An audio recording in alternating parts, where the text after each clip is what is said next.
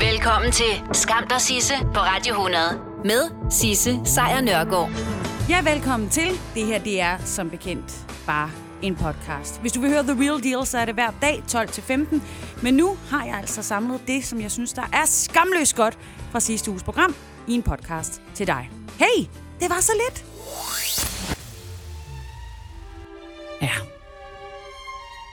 Jeg synes, det gør sig øh, passende nu med øh, Mozarts Lacrimosa. Fordi vi skal til en... Øh, vi skal til en begravelse. En, øh, en trist, trist begravelse, som berører os alle sammen mere end nogensinde før. Og vi skal hele vejen til Island, hvor de altså i øh, weekenden begravede den første af mange gletsjer. Ja, det var begravelsen af den første gletsjer, som måtte lade livet, fordi vi er ved at ødelægge jorden og øge klimaforandringerne.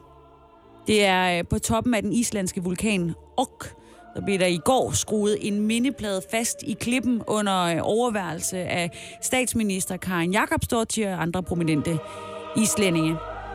Det kan man kalde en slags gravsten. En gravsten for den gletsjer, der i 700 år dækkede stedet. Men nu er den væk. Den er simpelthen pist væk. Altså virkelig, den er der ikke mere. På mindebladen, der blev øh, sat op, der står der med store indgraverede bogstaver på både dansk og på engelsk. Et brev til fremtiden. Og er den første gletsjer, der mister sin status som gletsjer. De næste 200 år forventes alle vores gletsjer at gå samme vej. Og dette monument skal vise, at vi ved, hvad der foregår og hvad der kan gøres. Kun I ved, om vi gjorde det. Sådan lyder budskabet til de, der fremover kommer til at kigge forbi den nu golde, kedelige vulkanjord, hvor gletsjeren og før stod. Den var på toppen af en vulkan, som blev, ja, som faktisk også ikke fungerer mere. Og øh, blev faktisk allerede erklæret død tilbage i 2014, da den var smeltet så meget, at den ikke længere bevægede sig. Den kunne ikke mere. Det tog 35 år at smelte en gletsjer, der havde været der i 700 år væk. 35 år! Ja. Den øh, islandske statsminister, Katrin Jakobsdottir, hun skrev også på sin Facebook-side, at i dag der siger vi farvel, formelt farvel til gletsjeren nok. Det er den første islandske gletsjer, der er forsvundet i klimaforandringernes tidsalder. Landskabet er stadigvæk smukt, men skønheden falmer i vores øjne, når vi ved, hvad der var før og hvorfor det er forsvundet. Der var poesi, der var taler, der var sange ved begravelsen, hvilket bare var den første af slagsen, for som det jo som bekendt ser ud til nu, så vil Islands gletsjer smelte en for en de næste mange år.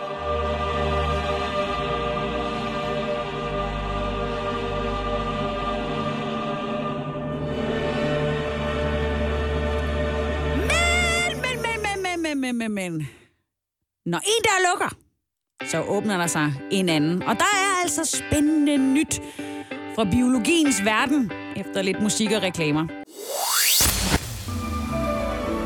Så for søren. Gletsjerne forsvinder. Permafrosten er ikke længere permanent mere, og den tør op, og det er skidt nyt. Men vi kan måske ikke finde en lys side. Fordi inden vi kommer til at dø af det her, så kan vi faktisk, som det ser ud nu, komme til at klappe en mammut, inden det sker. What? Ja!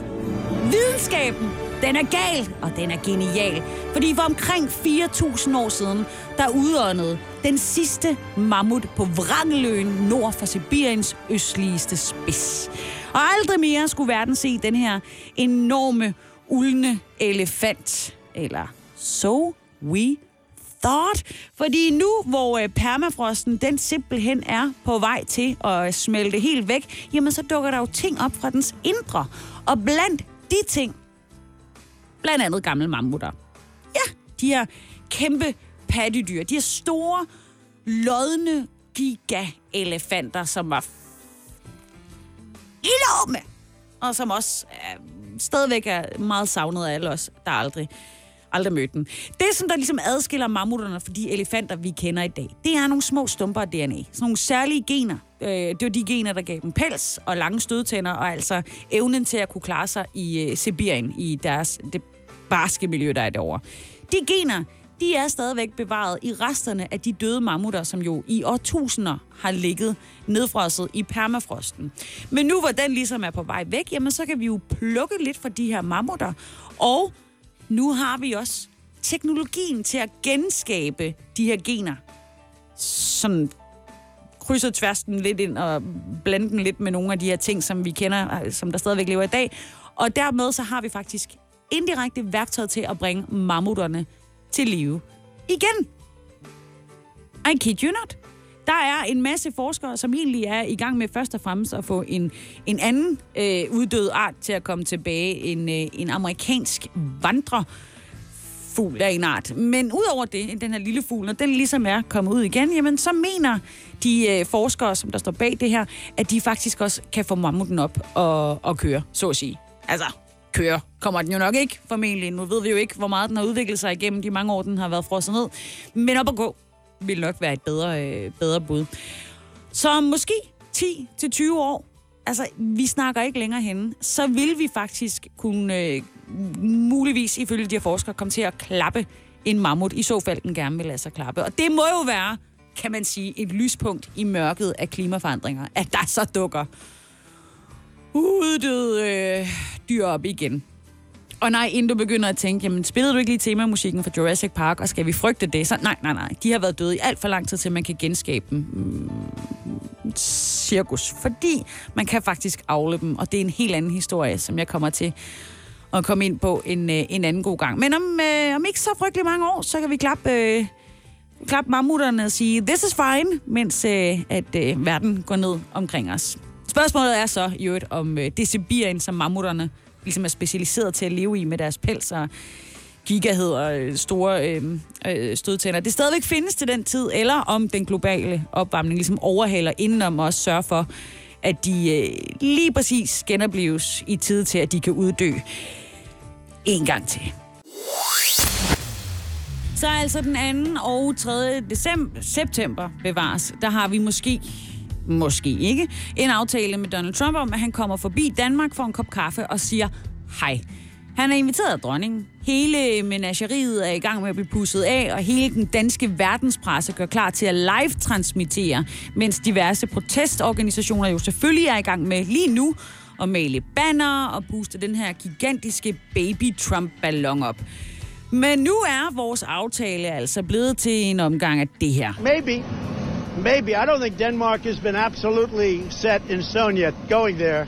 Nej, det er jo ikke blevet øh, skrevet mejslet i, øh, i sten, at han skulle komme forbi os. Og det handler jo nok om en lille bitte ting. Bare, altså en lille, en lille sten, der sidder fast i Donald Trumps sko lige nu. Og den lille sten er Grønland. For Trump han vil have Grønland. Grønland er øh, godt for øh, militærbaser, Grønland er god for udvinding af olie og gas, og i og med, at den globale opvarmning er ved at svitse alle gletsjerne væk i verden, så er det faktisk nemmere end nogensinde før at blive ved med at bruge olie og gas, fordi det kommer Hjælp en, du holder af med at tage det første skridt til bedre hørelse. Få et gratis og uforpligtende hørebesøg af Audionovas mobile hørecenter. Så klarer vi det hele ved første besøg, tryk dig nemt i eget hjem.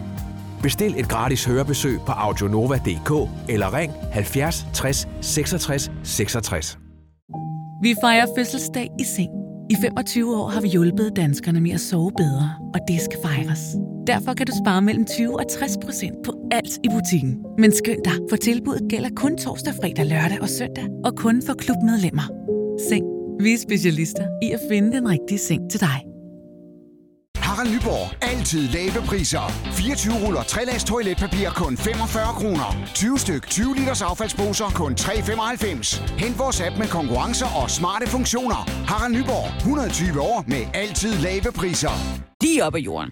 Og så er øh, landet jo også øh, rigtig godt for handelsruter. Det ligger klods op og ned af, at, øh, USA's store frenemy, nemlig øh, Rusland.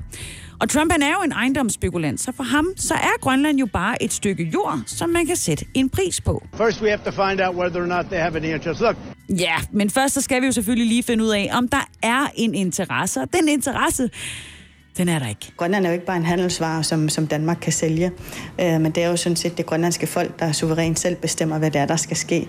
Præcis. Det her, det var Aya Chemnitz Larsen. Hun er MF'er fra Grønland, og det sagde hun i aftes til TV-avisen. Og Aya, hun har ret. Danmark er slet ikke ude på at skulle sælge noget som helst, og Grønland er ikke ude på at sælge sig selv. Og sådan understregede Mette Frederiksen det faktisk også i går fra Grønland til TV-avisen. Jamen, jeg kommer ikke nogen som helst tanker i den forbindelse. Det er jo en, øh, det er jo en absurd diskussion, og, og Kim Kielsen har selvfølgelig uh, gjort det klart, at Grønland ikke er til salg, og så stopper snakken med det.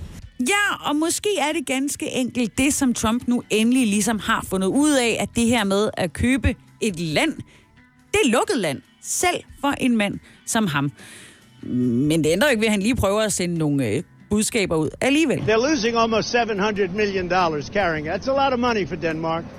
They're losing a tremendous amount of money. So we'll see what happens. Og der vil jeg bare sige, kære Donald Trump, vi har mistet flere milliarder, uden vi har opdaget det. Så om vi skal betale lidt ekstra til Grønland en gang imellem, det kan da ved Gud være lige meget. Det er da bare penge, vi har styr på, hvor forsvinder hen. Skulle der mere af alle de andre, som vi ikke anede, vi manglede. Nå, ikke desto mindre. Hvad end der sker, hvad end der sker øh, i Grønland, for Grønland, omkring Grønland, så er der altid en optimist i Grønland, der kan sige, hvad man kan bruge hele det her palaver til. Der er jo PR. Altså, det er jo, så længe det er gratis PR, så er det god PR. Det er nemlig god PR, fordi nu vil alle mennesker til Grønland for at se, hvorfor det er, at Donald Trump han vil dertil. Det går vi da i hvert fald ud fra. Skam dig, Sisse, på Radio 100 præsenterer Skamløse fornøjelser. Ja, det er som om, vi er ved at blive ghostet af selveste USA, fordi det er et kæmpestort, om Donald Trump han har tænkt sig at øh, kigge forbi Danmark her i begyndelsen af næste måned. Det er ikke mejslet i sten, som han siger.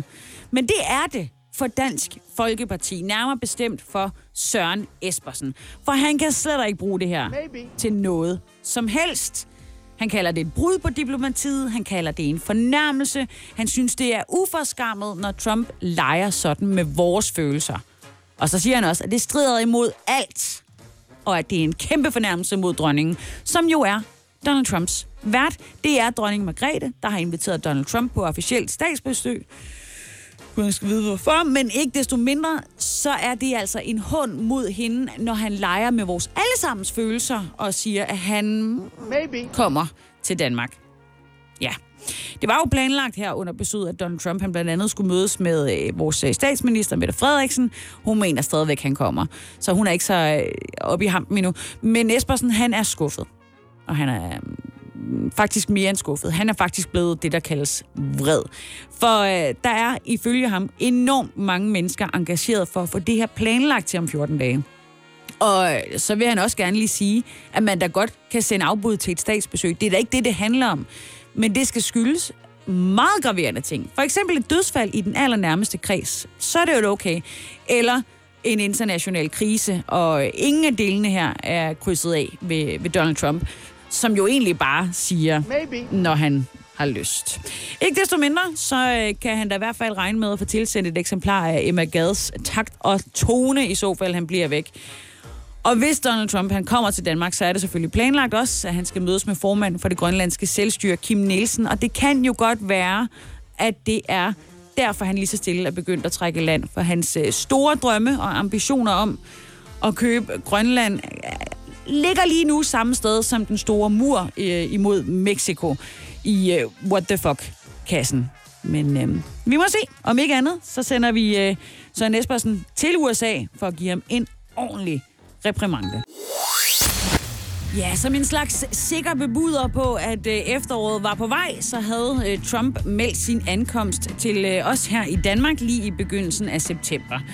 Men øh, så spurgte folk ham i går om, hvad øh, ser du frem til at tage til Danmark? Og så var svaret, Maybe. ja, fordi det er jo ikke sikkert nu, at Donald Trump han kommer til Danmark. Det er faktisk et kæmpestort Maybe. Maybe. I don't think Denmark has been absolutely set in stone yet going there. Nej, det er nemlig ikke blevet mejslet i sten, som det åbenbart skal være, for at uh, Donald Trump han har tænkt sig at honorere sine forpligtelser. Det er jo bare et officielt statsbesøg, ikke? Altså, pff. det er bare, der er bare planlagt officielt statsbesøg den 2. og den 3. september, og det er kun blevet bekræftet af et par typer. Altså statsministeriet, det hvide hus, kongehuset. Men altså, i, øh, ifølge vores øh, ven over i USA, så er der altså stadigvæk bare et stort... Maybe. Ja, Donald Trump, han er lige nu alle os, der har sagt ja til at mødes med nogle venner i byen, efter at ungerne sover. Og når det så er, at de skriver derude fra, vi har købt en øl til dig, kommer du, så svarer du, Maybe. ja, det er Donald Trump. Lige præcis. Lige nu. Ja. Så vi ved ikke, hvad der skal ske, men vores statsminister, Mette Frederiksen, hun regner fortsat med, at han kommer forbi her den 2. og 3. øh, september. Det siger hun til DR Nyheder. Øhm, og det gjorde hun vel og mærke også efter, at Donald Trump på det her pressemøde i går aftes havde øh, været ude og sige, jamen jeg ved ikke rigtigt, og Maybe. kommer jeg til Danmark? Altså, måske er det. Der er ikke noget, der er mejslet i sten. Så det, hun med hun er ude at sige, søde med det, det er, at øh, de regner med, at der kommer et præsidentbesøg fra Amerika, og de er i fuld gang med forberedelserne. Og Mette Frederiksen siger jo også, at hun ser rigtig meget frem til besøget, fordi USA er vores vigtigste sikkerhedspolitiske allierede. Og det er jo også sådan, at det hvide hus har tidligere bekræftet, at Donald Trump han kommer forbi Danmark i begyndelsen af september. Øhm, men altså, så var det så, at han i går aftes lige fik svunget ud med. Maybe. Og det er jo fair nok, man kan godt få kolde fødder, men hvorfor er det så, at Donald Trump overhovedet har luftet ideen om at komme til Danmark, hvis det bare er så lasses færre for ham, som det er åbenbart? Jamen, øhm, det kan jo være, at han nu beslutter sig for, at han ikke vil komme forbi, fordi det, han kommer efter og gerne vil købe, ikke er til salg. Hjælp en, du holder af med at tage det første skridt til bedre hørelse. Få et gratis og uforpligtende hørebesøg af Audionovas mobile hørecenter. Så klarer vi det hele ved første besøg, tryk dig nemt i eget hjem. Bestil et gratis hørebesøg på audionova.dk eller ring 70 60 66 66. Vi fejrer fødselsdag i seng. I 25 år har vi hjulpet danskerne med at sove bedre, og det skal fejres. Derfor kan du spare mellem 20 og 60 procent på alt i butikken. Men skynd dig, for tilbuddet gælder kun torsdag, fredag, lørdag og søndag, og kun for klubmedlemmer. Seng. Vi er specialister i at finde den rigtige seng til dig. Harald Nyborg. Altid lave priser. 24 ruller 3 lags toiletpapir kun 45 kroner. 20 styk 20 liters affaldsposer kun 3,95. Hent vores app med konkurrencer og smarte funktioner. Harald Nyborg. 120 år med altid lave priser. Skam dig, Sisse på Radio 100 præsenterer dagens skamløse øjeblik. Jeg ved ikke, om du kender det der med, at du bare sådan sidder helt stille og roligt og snakker med dem, der er omkring dig, og så kigger du ned på din telefon og ser, at det her røde mikrofonikon, som er op i venstre hjørne, det pludselig er tændt. Eller det kan være, at du ligger i sengen med din kæreste og lige snakker om dagen, der er gået, og så pludselig så kommer den her lyd. Ja, Ja, Siri, som du kender fra Apples telefoner, lytter med. Men ikke kun, når du beder Siri om at gøre det. Nej, Siri lytter også med, når du har sex med din kæreste, når du skælder ud på børnene, eller du råber og skriger over en parkeringsbøde, eller når du sidder på toilettet og har exceptionelt dårlig mave. Og når Siri så har hørt med, så bliver det transkriberet, det som Siri har optaget. Og det bliver øh, transkriberet af helt almindelige mennesker her i Danmark. Og det vilde er, det bliver også gemt. Og hvis du så sidder og tænker, ja ja, men jeg har ikke Apple-telefon, fordi så smart er jeg. Nej, nej, nej, nej. Det er alle. Alle intelligente højtalere og Googles Android-telefoner, de er også med på en lytter. Det er altså en historie, som politikken, altså avisen Politikken har lavet, øh, og de har lavet den efter, de har talt med en række kilder, som har oplyst avisen, at de har været hyret til at lytte til de her lydklip. Altså lydklip af dig, der knaller. Lydklip af dig, der er på toilettet. Og derefter så bliver det transkriberet ned med henblik på at hjælpe, for eksempel Apple eller Google med at forbedre deres øh, stemmegenkendelsestjenester. Ja, de har lyttet til alt det, du har lavet. Alt det, du har lavet. I momenter bevares. Og så har de skrevet det ned. What? Det her det er altså de store øh, internetvirksomheder, og de går langt, langt over stregen, når de optager og gemmer lydklip på tidspunkter, hvor forbrugerne, altså dig og mig, vi langt fra forventer, at andre lytter med. Det kan godt være, at vi lige synes, at det kunne være fedt at høre øh, Jimi Hendrix med Hey Joe, men når det så er gjort, så lytter de også med, når det er, du står og synger med, og du ikke kan ramme tonerne. I hvert fald så er der nu en lang række af danske politikere, som er ude og hive hårene ud af hovedet, fordi de anede ikke, det her det foregik, og de synes også, at det er langt over stregen. En af dem, bare for at nævne en af dem, de er mere eller mindre alle sammen enige. Ida Augen, som er IT-ordfører for Radikale Venstre, hun siger også, at det her det er dybt problematisk. At mennesker, der tror, at de har et apparat i deres hjem, som de kan kalde på, når de har brug for det, de nu også kan risikere at blive optaget af alle døgnets timer og i alle situationer, og hun kan slet ikke se, at det her det er i overensstemmelse med GDPR, altså den her store databeskyttelsesordning i EU, når det her det foregår i Europa. Og jeg kan heller ikke se, hvad helvede det handler om. Skam dig, Sisse, på Radio 100 præsenterer dagens skamløse øjeblik. Ja. Hej Siri, det var bare mig. Hvis du, du, du kender den her lyd, det er lyden af Siri, øh, og øh, hvis du tror, at den intelligente Apple-computer kun registrerer, hvad du siger, når den her lyder på, jamen så tager du altså fejl.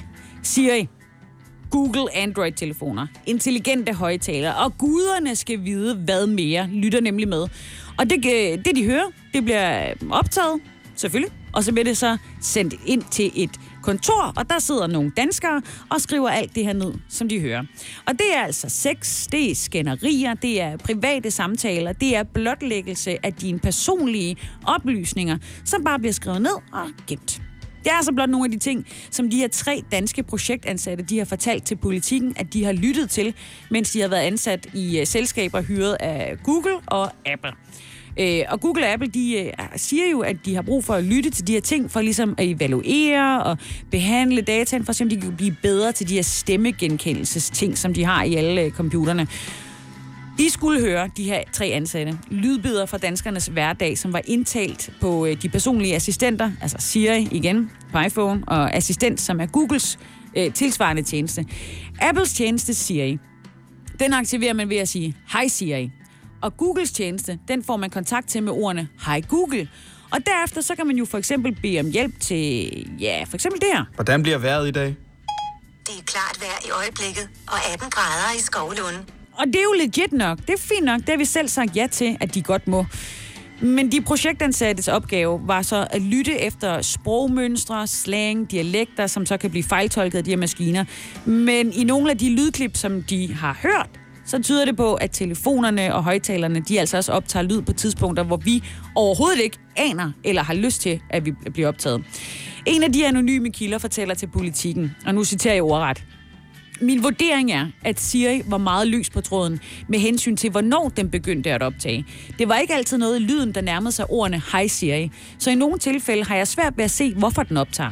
Om nogle har telefonen i hånden og holder hjem-knappen nede under sex, ved jeg ikke, men det virkede meget mærkeligt for mig. Og det virker også mærkeligt for mig! Oh!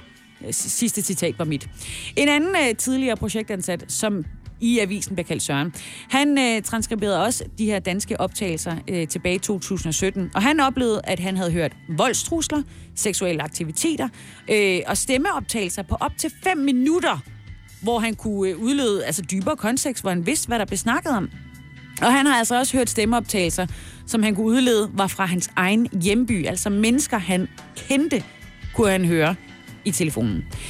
I både Google og Apples privatlivsreglement. Du ved, den der gigalange tekst, som du bare trykker enig i, og så er du videre i teksten.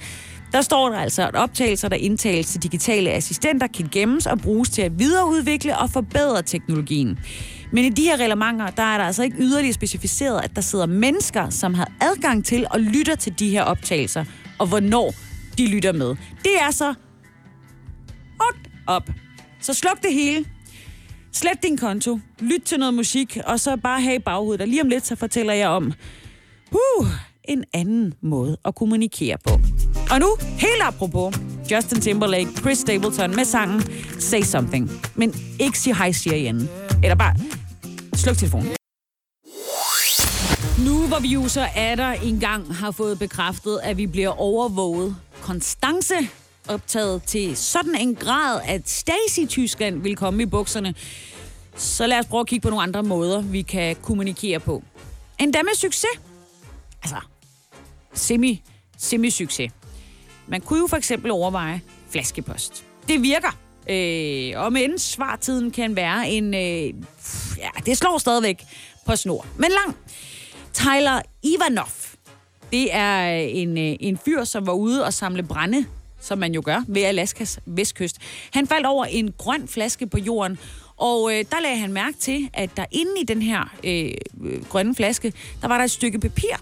Og øh, flasken i sig selv var, øh, havde en korkprop i, som var virkelig godt skruet fast. Så Tyler han øh, tager flasken med hjem, og så åbner han den, og så ser han, at det er en besked, der er skrevet i hånden. På russisk. Uh. Tylers øh, børn sindssygt spændte, og de troede, at der var tale om en besked fra en pirat, eller måske en sø, altså sådan øh, et sørøverkort med henvisninger til, hvor de kunne finde en skat. Øhm, men han vidste ikke rigtig, hvad det var, fordi det hele var skrevet på russisk. Så han delte sin opdagelse på Facebook og spurgte, om der var nogen, der kunne oversætte. Det viste sig, at den her besked, den var dateret tilbage til 1969, altså under den kolde krig for 50 år siden. Og det var en hilsen fra en russisk sømand, som var øh, ude og, øh, på hav under den her kolde krig. Og der står blandt andet en kærlig hilsen fra den russiske østflåde. Så ved man, hvordan det er. Men oven i hilsen, så var der også en adresse på flaskepostens ejermand. Han havde nemlig et ønske om, at den person, som altså ville finde beskeden, ville komme med et svar tilbage.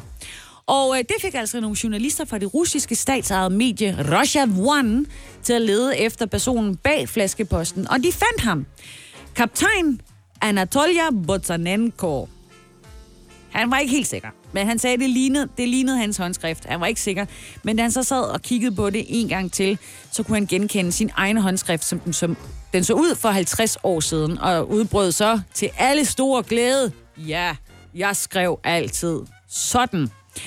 Anatoly Botsanenko, han havde skrevet den her besked, øh, da han var udsendt med et skib, der hed Sulak, som han sejlede med fra 66 til 70.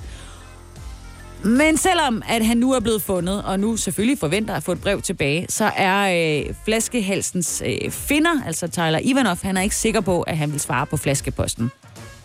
Til gengæld, så overvejer han dog at lave en med sit eget brev, med sine børn.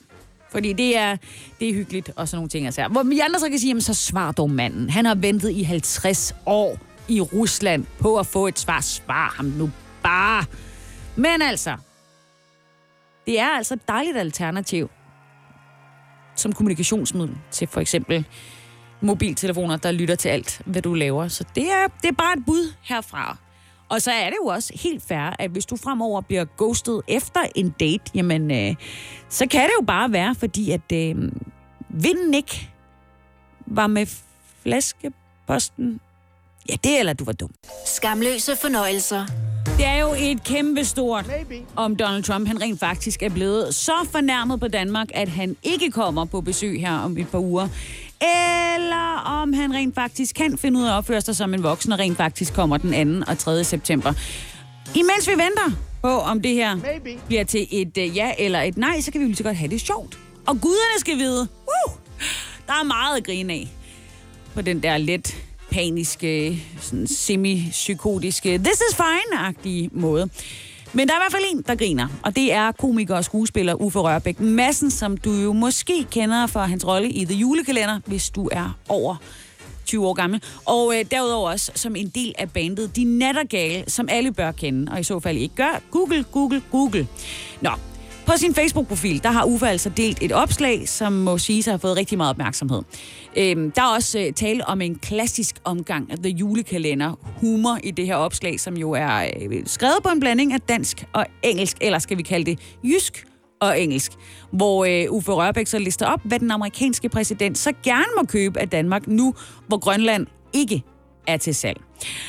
Opslaget starter med, Dear Mr. President. Og så kommer det her, Now that the Grønlanders are not interested, tillot me to uh, henlead your opmærksomhed on some very nice other places and things in the Danish Ris Together closet that we have uh, uh, that we are not unwilling to sell lyder det så. Og så kommer der et øh, par bud på ting, som øh, Donald Trump jo kan købe af os, i stedet for Grønland. For eksempel The Little Havfrue. You might want to get the støbeform to the head as well, just in case. Det er ret sjovt. Og så derudover også Aarhus øh, Ø. A very nice ny bydel. You behøver not to use kræfter on fucking it up, because it's already fucked up, like the Ørestad, which you can also get very billig. Uh, øh, we can also give you a very good tilbud on the københavnske cyklisters, if you will, and all the electric løbehjuls. Haha. det er sjovt. Det er, det er sjovt. Man skal læse det op med Uwe Rørbæks stemme. Sådan er det. Men Trump han er faktisk også selv med på humoren. Måske ikke lige med det her opslag, som jeg gætter på, han endnu ikke har set. Men øh, han delte i et øh, billede på sin øh, Twitter-profil, delte han et billede af Trump Tower. I ved, de her klassiske, store, stringente, høje bygninger, som er lavet i guld. Altså, når man ser det, så kan man ikke se andet. Men det har han altså delt et billede af, hvor det her øh, Trump Tower er placeret midt i en bygd i Grønland, og det ser fuldstændig aparte ud. Som en giga der nogen har glemt i midten af en bygd. Og så har han altså skrevet, jeg lover, at jeg ikke gør det her mod Grønland. Well, lad os se på det. Skam dig, Sisse, på Radio 100 præsenterer Skamløse fornøjelser. Okay, ja, yeah, suckers, der var teenager i 90'erne ligesom mig. Der er nyt om Matrix. Ja, altså Matrix, altså Keanu Reeves Matrix. Unfortunately, no one can be told what the Matrix is. You have to see it for yourself. Du skal nemlig se det selv, og nu skal du faktisk se det igen, hvad det handler om, fordi der kommer endnu en Matrix-film.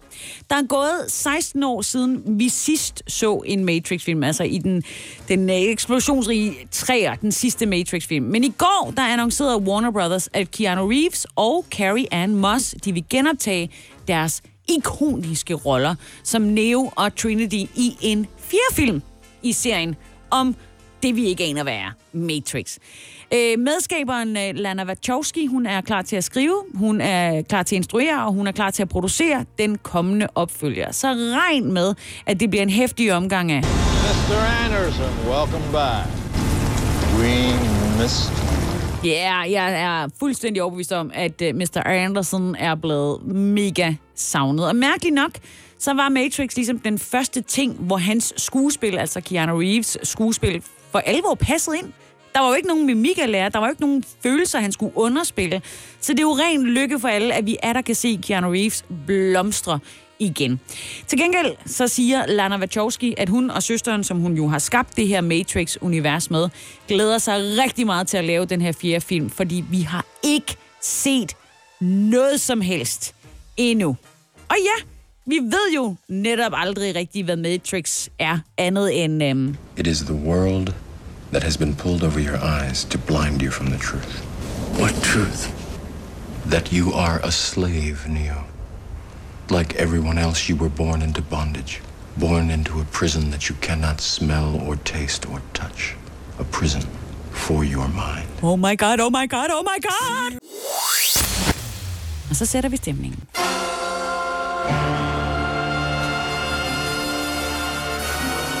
Yep, jeg tænker, at vi bliver nødt til at løsne stemningen lidt.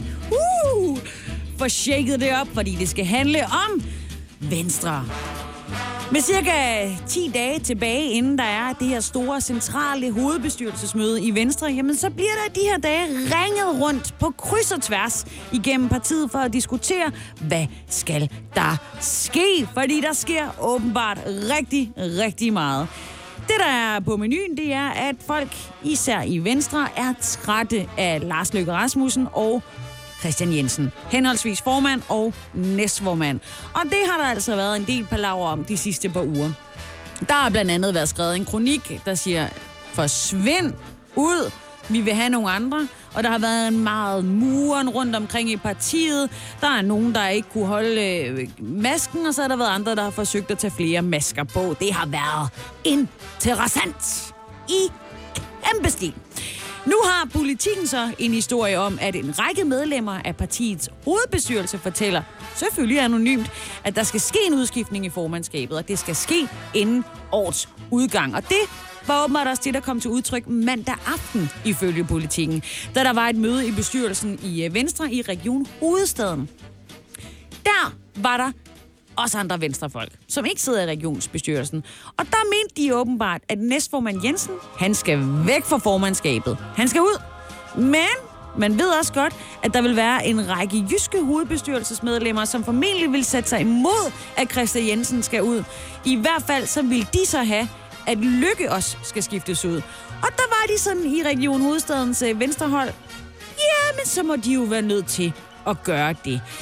Det værste, der kan ske, som en anonym hovedbestyrelsesmedlem har forklaret til politikken, det er, at der ikke sker noget. Og med sådan nogle udmeldinger, og det er ikke bare for Sjælland, i Jylland der står den på det samme udsagn, så ser situationen ret kral ud for Lars Lykke og Christian Jensen. Ja, man kan jo nærmest tænke tilbage til dagene i 2014 op til det hovedbestyrelsesmøde, da Christian Jensen så ud til at være ved at nakke magten fra Lars Lykke, men i sidste øjeblik lod sig tale fra et kampvalg. Forskellen fra dengang er så bare, at næstformand Christian Jensens navn nu også er et af dem, der skal ud af magtligningen. Så det vil være et hårdt slag for Lykke og Jensen, hvis altså et flertal i partiets øh, hovedbestyrelse mener, at de skal gå af. Vi må jo se, hvad der sker. Og hvem der får lov til at overtage. Mange tror, det bliver en Ellemann. Mange tror, det bliver en Lose. Ingen ved det. Jeg aner det ikke. Til gengæld så tror jeg, at hvad vi ved om Lykke, så bliver det en kamp til stregen. Sådan virkelig en kamp til sidste øjeblik.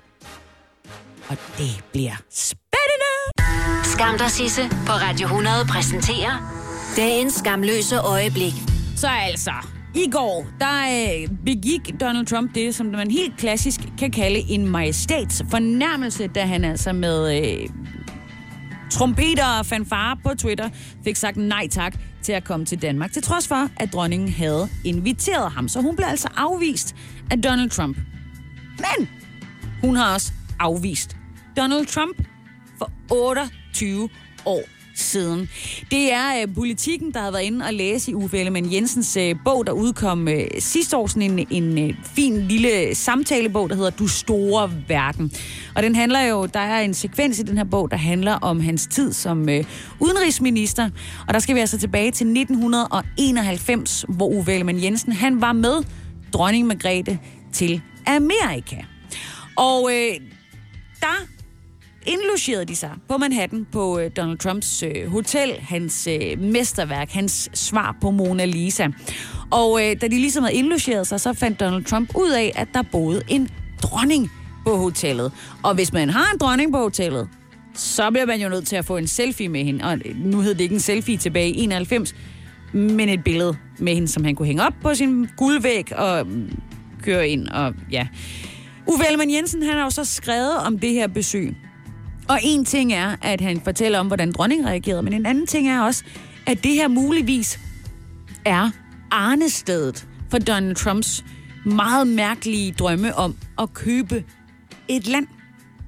Og nu bliver der citeret direkte fra bogen. Donald Trump kom masen og ville mødes med dronningen, så han kunne blive fotograferet med hende. Jeg fik et diskret vink om, at det synes majestæten ikke var en fremragende idé, så det måtte da lige være en opgave for en udenrigsminister. Så jeg gik ud og fik ham stoppet, mens majestaten smuttede ud i byen ad en bagudgang, og jeg havnede i et mødelokale med Trump og hans assistent. Det skriver øh, Uffe Ellemann i bogen. Og ifølge Ellemann, så virkede øh, Donald Trump altså både, øh, yeah, lidt som i dag, nu citerer jeg, bøvet, dum og uinteressant. Og så gjorde han altså brug af et gammelt trick for at holde sådan en tomgangssamtale i gang, sådan så at Donald Trump ville glemme lidt, at dronning Margrethe havde sagt nej tak til at mødes med ham. Så Uffe Ellemann begyndte at fortælle røverhistorier fra Grønland. Altså skrøner og mærkelige retter deroppe fra. Og det synes Trump var spændende. Pludselig så lyttede han, og han stillede også et par spørgsmål. Og efter det her besøg, altså af Uffe Ellemann hos Donald Trump, der roste Trumps personlige assistent Uffe Ellemann og sagde, You know what? He listened to you. You caught his attention. You know, he's got a very short attention span, but you got his attention. Sådan hedder det i hvert fald i, i bogen om et minde, der er 28 år gammelt. Men Trump talte altså ifølge Uffe Ellemann Jensen dengang ikke om at købe Grønland. Det er jo så noget, der er kommet med senere. Men må ikke, det har ligget og ulmet og gæret i de her 28 år, og så kombineret med den fornærmelse, det er at blive afvist af et lille lands dronning. Altså, der har vi opskriften super meget opskriften på, hvorfor Trump reagerede, som han gør. Eller har vi? Det kan også være, at det er noget helt andet. Og det skal jeg nok vende tilbage til lidt senere i programmet. Dagens skamløse øjeblik. Det var altså ikke afvisningen af at sælge Grønland, et land, som Danmark jo selvfølgelig ikke kan sælge, fordi Grønland er øh, sit eget. Øh, det var simpelthen måden, Mette Frederiksen fortalte Donald Trump, at det ikke skulle sælges på. I thought that the Prime Minister's statement that it was absurd That was it. It was an absurd idea. Was nasty. I thought it was an inappropriate statement.